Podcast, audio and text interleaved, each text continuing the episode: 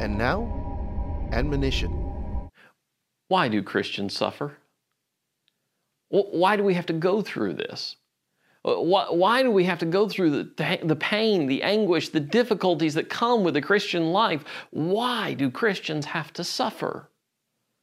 2 Corinthians chapter 1 verse 6 says, "Now if we are afflicted, it is for our consolation and salvation, which is effective for enduring the same sufferings which we also suffer, or if we are comforted, it is for your consolation and salvation. Paul, as he taught others and preached to others and endured and was afflicted as a result of his teaching, recognized that there was a greater goal the salvation of the soul. And the endurance that came through suffering was part of what achieved that end. You may be suffering now so that your salvation can come later.